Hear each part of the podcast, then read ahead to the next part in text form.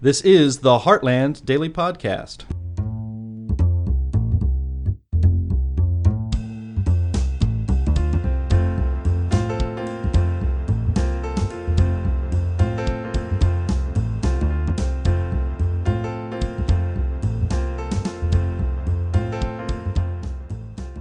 Hello, and welcome to another Stopping Socialism TV segment. As always, I'm your host, Donald Kendall, joined today by senior editor Chris Talgo. Chris, how are you doing today?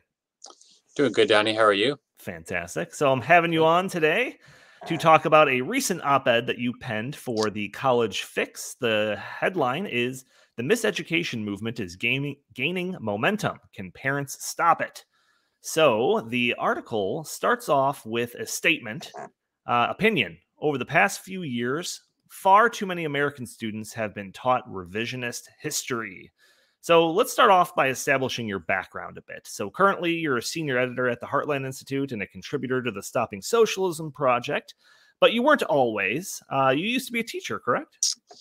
Yep. So for five years, I taught uh, U.S. history, U.S. Constitution, uh, economics, and American government uh, for high school students in uh, Bluffton, South Carolina. Oh, very nice. Uh, so you you said several years?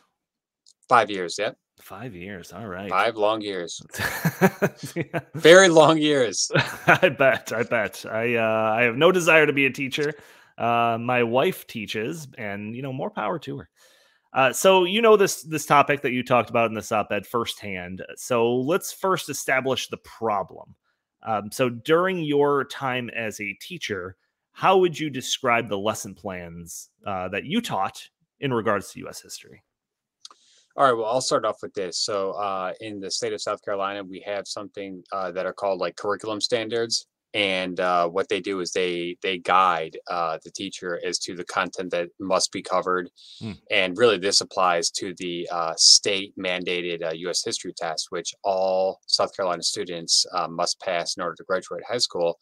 And you know, when I was there, this was you know five years ago now.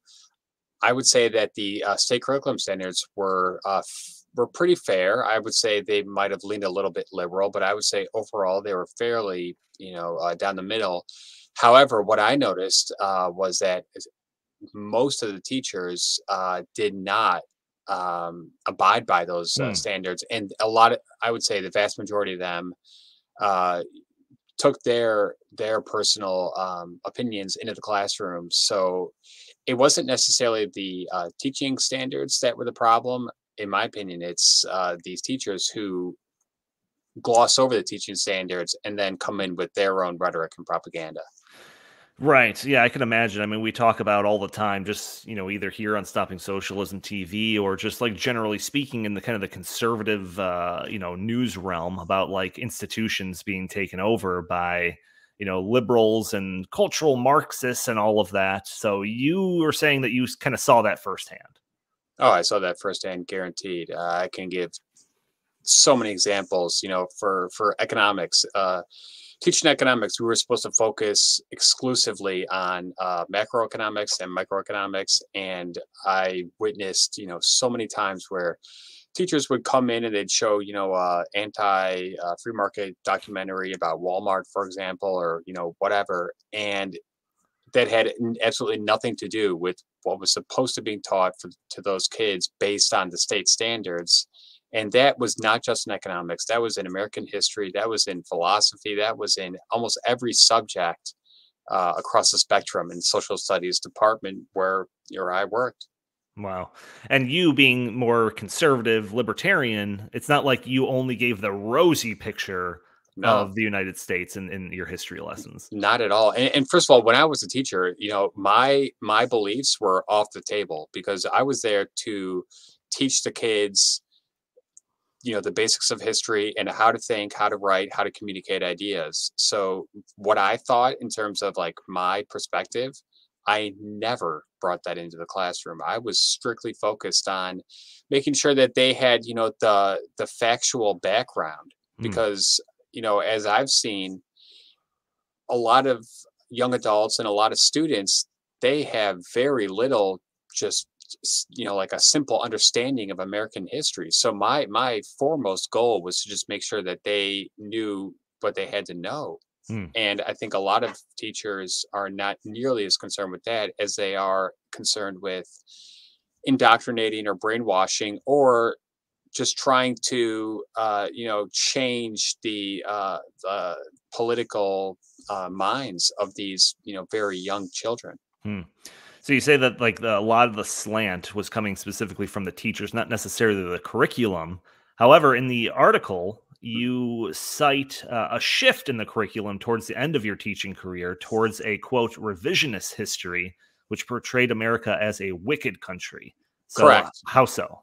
So, uh, towards the very tail end of my teaching career, you know, that was uh, right around the time when uh, this, you know, revisionist history really started to take hold. And what they did was they focused, I would say, uh, disproportionately on the chapters of American history in which mistakes were made, and they they hyper focused on some of our darker chapters, but they were unwilling to explain the progress that we've made.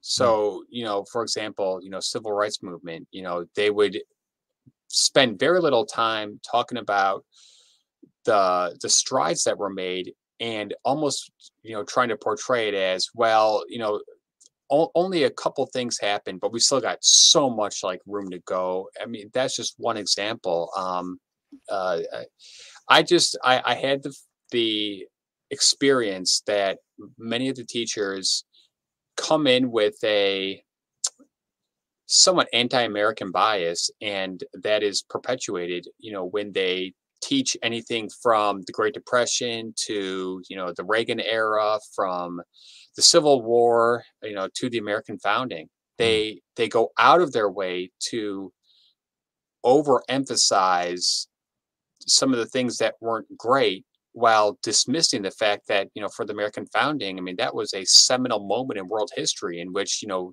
the the the landscape of the world changed Yeah, right. obviously it wasn't perfect but it was by and large uh, a great thing that should be celebrated not denigrated right. A huge step in just like the evolution of humans, right? Correct. And and just you know one other quick thing. So you know I also spent some time doing uh, world history and modern world history, and when uh, when the time came to talk about the Russian Revolution, it was so different. It was Oh, it was it was great, but it just wasn't done properly. Oh, yeah. and it, sure. you know, that, that was a case of cracking a few eggs when you're making an omelet type of a thing. right? right right so so they you know they went out of their way to excuse you know the the terrible uh sides of you know uh the you know the marxist uh you know uh revolutions Mm. but when we talk about the american revolution in particular it was done in a very different uh tone Wow. Yeah, you shift uh you um attribute uh a lot of this shift in this article to Howard Zinn's A People's History of the United States. Uh, I think that a lot of people that are listening to this video that are watching this video probably know about this book, but for those who aren't, can you briefly describe the the point of this book? so the, the point of the book is to uh, give a alternative uh, history of the united states seen through the eyes of the oppressors so for example uh, you know how did native native americans uh, see the events when you know the settlers came and Oh, ob- sure.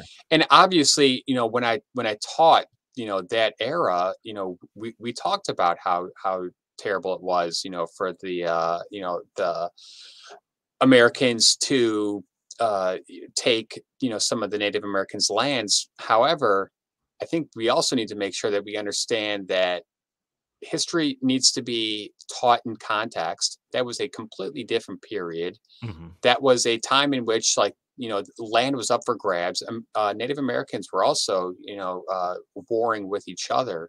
So th- that's just one one very small example. But what uh, the the book tries to do is it, it tries to bring a, uh, a marxist mentality to american history and it it's gained you know wide acclaim and it's um it's it, it- it's a uh central in uh, U.S. history teaching, Right. it's a it's a required book for AP, and um, what I noticed is that a lot of the teachers used the book and used uh, many of the lessons plans, which I cited just a couple, as as their lesson plans. Right.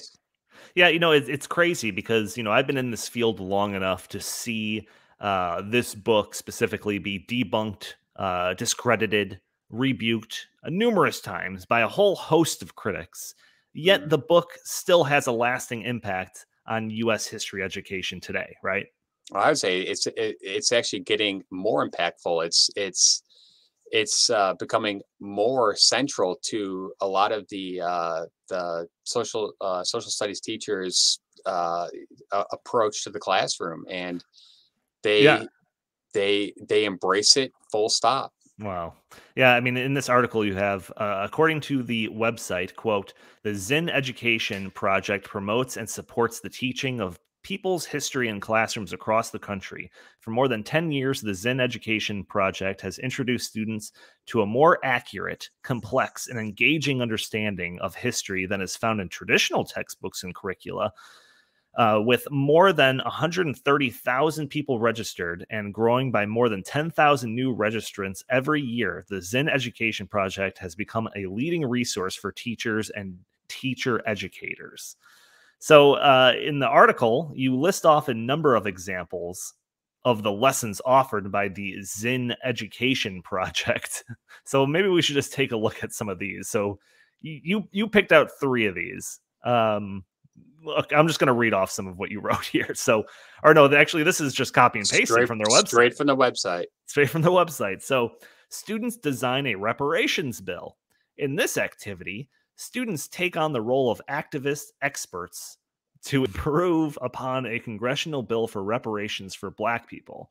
They uh, they talk back to Congress's flimsy legislation to design a more robust alternative. That sounds like a very non slanted lesson plan at all. Uh, the red dot of environmental racism. A teacher looks back on her childhood to discover the meaning of environmental racism. Linda Christensen offers ways to teach about the students uh, about the story with students. Well, that that sounds fun. And and you were saying right before we hit record on here that there's actually a website that's just dedicated to all this, probably where you copy and pasted it from, um, that has a a ton, an absolute ton of these lessons plans. So let me let me find this right here. I've got it open right here. So if you're watching this video, you can see that uh here we go. that it's not limited to just environmental racism or you know reparations or anything like that. It looks like we've got a whole host of different topics that you can find lessons plans for us from African American art and music, Asian American, civil rights movement, climate justice, criminal justice, incarceration, democracy and citizenship, disability, economics, education, environment, food, housing, immigration, so on and so forth. Goes everywhere. So I'm just going to click on something random here. Let's do math. So let's see what lesson plans that they have for math here. Oh, oh, maybe the website's overloaded with uh, teachers trying to find their lesson plans for this upcoming semester. All right, well, I don't know. While that while that loads, we could just probably talk a little bit more about. Oh wait, here it is. Okay, plotting inequities or inequalities, building resistance. High school students use math to reflect on social inequality. I mean, come on. That that's literally the first one that popped up. Right. There's nothing hidden in my sleeves. This was literally what first popped up.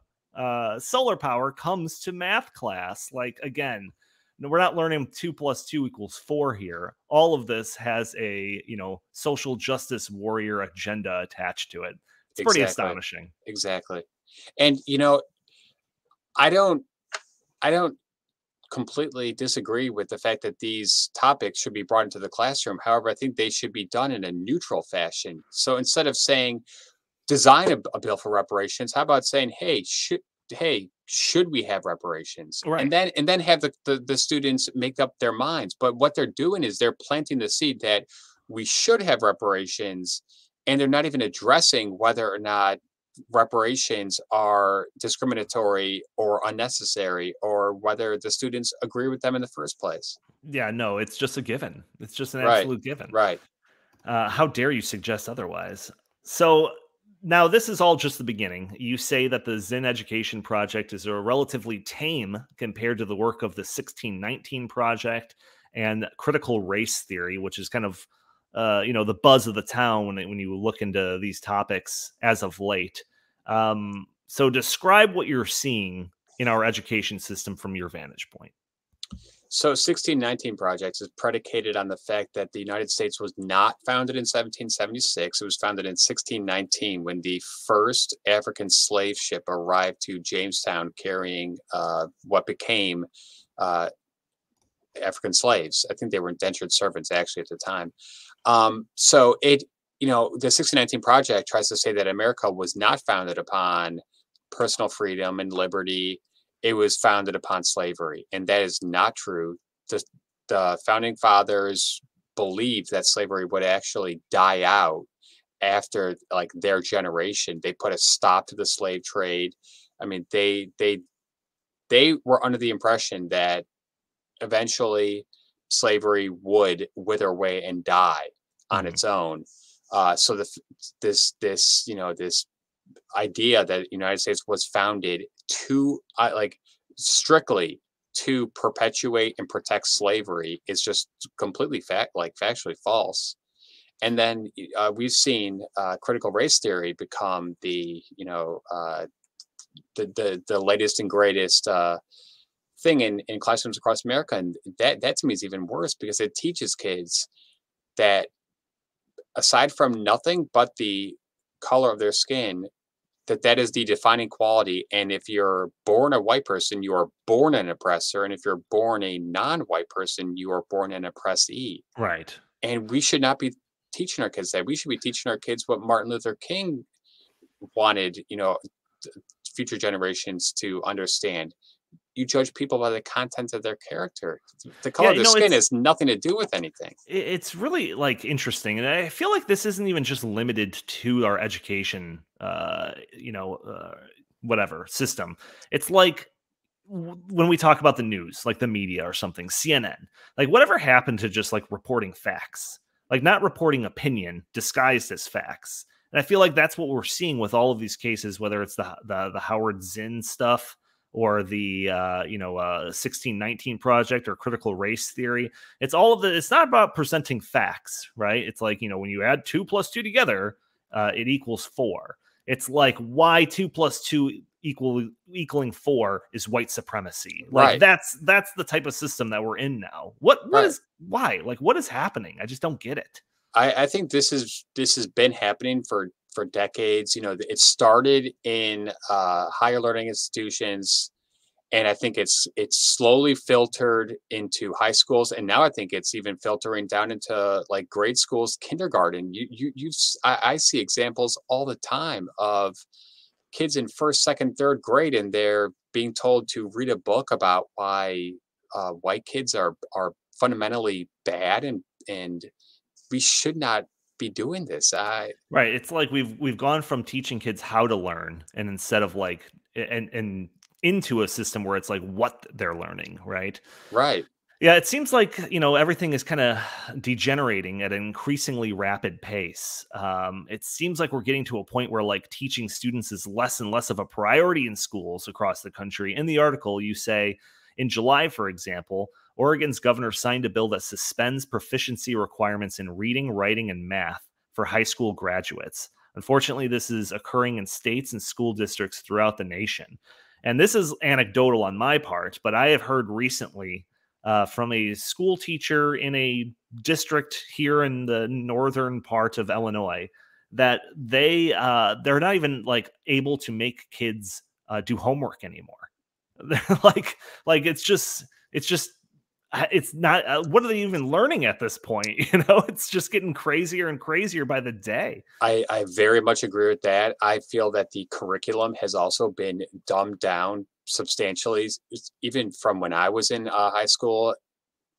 I think a lot of that also has to do with you know this. Everybody gets a trophy. Everybody's a winner. You know, we we we can't fail kids because if they fail kids, they'll make them feel bad. Mm-hmm. And I, I, ran into that uh, throughout my time in uh, South Carolina because public school system doesn't want you to fail kids either because then you know that looks uh, badly upon them and it it it it uh, limits the like money. So I mean, there, there's a lot of other stuff going on here, but I think if we just distill it down to its most simple uh, iteration, like you said, we're not teaching kids how to think. We're not teaching them uh, how to uh, communicate, how to how to uh, you know critically think and analyze. Right. right. You know, we we started spoon feeding them spoon feeding them answers when I was like in school, and now we just like even abandoned that, and it's just it it's just that there is almost no uh no uh accountability yeah, well, maybe this is like a self cannibalizing thing, and it's like uh, you know, they're the lesson plans are terrible, but they're not forced to learn it really, so maybe they won't even stick. maybe it won't it's even true. stick. Uh, so let's let's get into the second part of the headline, uh, second part of your uh, op-ed's headline, which is "Can parents stop it?" So, I mean, it seems like there's a pretty big problem here. Uh, seems like this is decades, if not longer, old in our in our education system. So I don't know. What do you think? Can parents stop this? Of course. And I think we're, we're seeing two ways that parents are stopping it literally as we speak. Uh, mm. One is they are going to these school board meetings and they are finally making their voices heard. And a lot of them are uh, going to be running for these school board positions. Mm. So that that's one. And then the other one is homeschooling. Right. We, are seeing a lot of uh, homeschooling and we're seeing a lot of school choice. We're seeing, you know, a lot of states finally embracing that. And, uh, you know, especially with the pandemic and everything that the parents saw actually going on in the classroom because it was happening in their living rooms, I think we might be at, you know, a, a pivot point here. And, you know, parents, of course, they can stop it. It, these are their children they just need to take, you know, the initiative and just say, we're sick and tired of this. We're not going to let these, you know, bureaucrats and unions, you know, teach our students this garbage. Yeah, you know, uh, a former colleague of ours would always say that he thinks that education is the most important most important topic that we cover at the the Heartland Institute. And at first, I kind of dismissed it because he was an education guy. But after a while, it's like, yeah, you know, I think he's right because it really is the foundation of all of this. You know, what our kids learn today is what they put into uh, the world later when they're adults, right? So. Uh, education choice thing you mentioned i mean that if you eh, that to me seems like the solution uh, just on a systemic level. I mean an individual level like you said you know putting your kids in you know, private school or just homeschooling or getting involved in the you know uh, uh, you know PTA yeah. stuff like that like that's obviously very important on a systemic level. Uh, education choice i think is the way to go. And if you look at it, the amount of education choice stuff, whether it's school vouchers or education savings accounts or you know uh, uh, charter schools and all of that, if you look at like a chart of those programs being implemented in states across time, it's like going parabolic. Right. I don't know what happened during the COVID years, but it's it's a movement and it's a movement that is gaining momentum. So hopefully that becomes a force that kind of pushes back against some of the mis education movement that you're talking about in this op-ed. Um, but it just depends on how much people that are listening to videos like this want to get involved. So, uh, Chris, we're running short of time, but is there any other kind of last bits of info or any any other things that you want to put out there before we kind of sign off for this segment? No, I think you you you really made a great point uh, where you said that today's leaders are are coming from these institutions. So, you know, we're seeing a lot of uh, human resources departments and, and other institutions going full bore on this, you know, pretty crazy stuff. And I think that's because that's that's you know what's been happening in college campuses for the past decade or so and it's actually starting to bear fruit in the real world and we need to make sure that we are not letting that uh, you know take over uh, not only like our you know human resources departments but especially our education Right, absolutely. All right, I think that's going to do it for this segment of Stopping Socialism TV. Um, if you want to read this op ed in full, you can go and check out the link in the show notes. We'll uh, put it right underneath this video.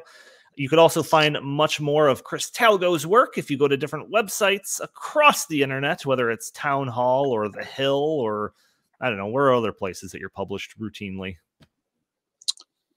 I just want all of our users to go to heartland.org and stoppingsocialism.com. Yeah, those are probably the easier places to go. Yes. yes. Stoppingsocialism.com. We also have a, you know, if you want to see more videos like this, you can subscribe to our channel on YouTube, Stopping Socialism TV. You can also find most of our content shared across social media Facebook, Stopping Socialism. We have an Instagram account. We have a Twitter account. We have a Parler account. So, uh, yeah, thank you all for tuning in to this episode of Stopping Socialism TV, and we will talk to you next time.